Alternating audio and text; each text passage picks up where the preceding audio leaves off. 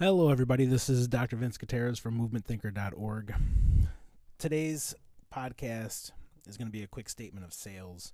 And again, you know, when I first wrote these things down, it was 2016. You know, years have gone by, experiences have been gained. And so I'm going to add a little bit to the notes that I already have. This is a quick statement of sales.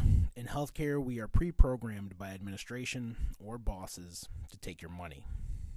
Doesn't always sound this sinister, but it may sound like one of the following. So if you're an employee and you're working for a business, you'll hear, make sure we don't have a wait list. We don't want people to have to wait to get in for an appointment. This sounds very altruistic, right? You're doing this for the patient.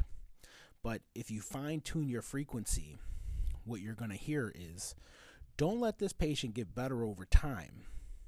Meaning, make sure that this patient is coming into therapy before they get better.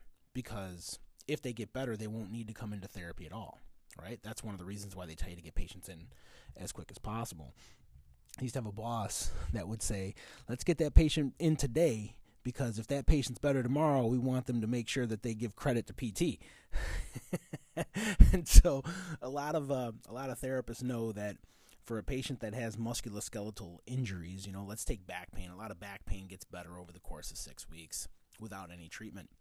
But if that patient has pain and you know a lot of them are going to get better anyways, you want to get that patient in so that way when that patient gets better, they give you the credit and they'll want to come back to see you again, even though you were just a blip in the radar. Time was the answer, right? So you the other the other reason why they tell you to get that patient in as fast as possible is because there's a ton of competition out there. If you don't get that patient in, somebody else will. So what you hear from administration is let's try to get that patient in as fast as possible so they don't have to wait. But you know, after hearing this, you'll know the real reason. The next thing that that you you may hear is if you have something else to work on, make sure that the patient is completely satisfied with their stay. So let's say that the patient comes in for back pain and they have hip pain. Well, address the hip pain while they're there, right? And and you'll hear that from administration. This could also mean that if you haven't treated the patient for enough visits, to make as much money from the patient as the doctor has enabled us to make, then make sure you go out there and capture those visits. For instance, if the prescription says three times a week for four weeks, but the patient is better after three to five visits, then any visit not seen up to 12 is considered a loss of potential revenue.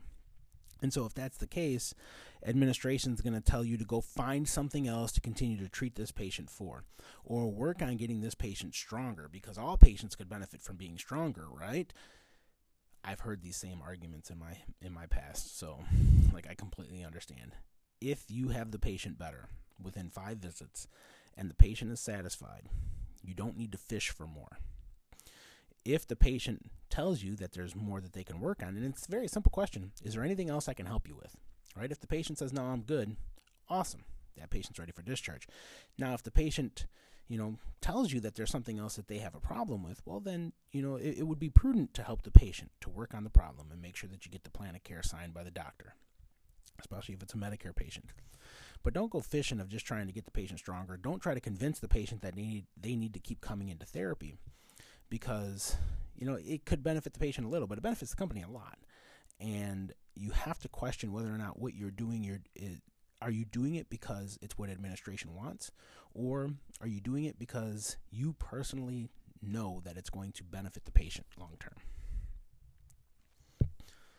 the third thing that you may hear is well, there's nothing wrong with making the patients feel good in order to get them to do what we want them to do uh, this is a, a method that's used to get uh, physical therapists to use modalities heat, e-stim, IFC, um, soft tissue massage, and and that's understandable, right? Patients can feel good, but not not every patient needs to come in and needs to leave feeling good, right? If the patient's goal is they can't function in a certain manner and your goal is to make them function in that manner, they may be sore when they leave.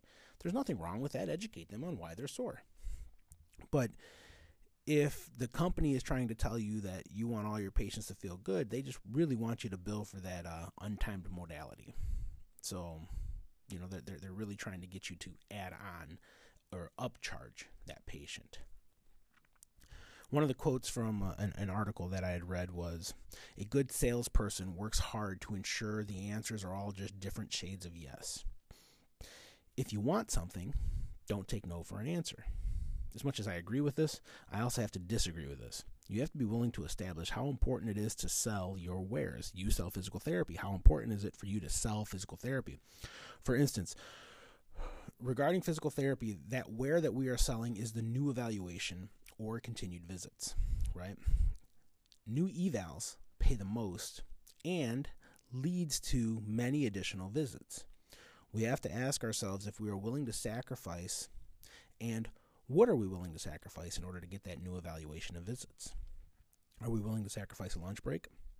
Because a lot of clinics are making patients or making PTs sacrifice their lunch breaks. Are we willing to pay our overtimes, our, our employees overtime? Um, many companies have gotten around this by going salary. Is the employee willing to stay late? Are we willing to sacrifice patient care by double booking a patient? we have to establish our priorities. So sometimes it's okay to say no if it doesn't make sense, right? Um, and and sometimes it's okay to say no if it doesn't make the boat go faster. Google that phrase, "make the boat go faster," and um, and you'll see that it, it has to be in a line with your goals when you're treating the patients. So I'll give you an example because I've done a lot of um, looking into the StartBack um, screening tool. If you see a patient on day one and the StartBack screening tool indicates that this patient probably doesn't need PT, but you see the patient anyways because you feel there's some things that you have to work on. The question is, is are you following one best practice? Um, two, are you doing it for the company or are you doing it for the patient? Because if the patient demonstrates that they don't need therapy other than some education, why see that patient three times a week for four weeks? Again, this is just my, you know, my history and my my experience. Um, try to stay true to who you are. Anyway, so the one quote that I, I gave up there was uh, from Quatri, Why They Buy, because they cannot say no. It's from the Impact magazine of the private practice section in uh, May of 2016. Thanks for listening. This podcast is meant for educational purposes only. The views expressed during this podcast are that of the creator, Dr. Vince Gutierrez, and do not reflect the views of the authors that are cited during the podcast. Again, this is for educational and entertainment purposes only. If you have a physical limitation or a pain, please seek out a licensed professional.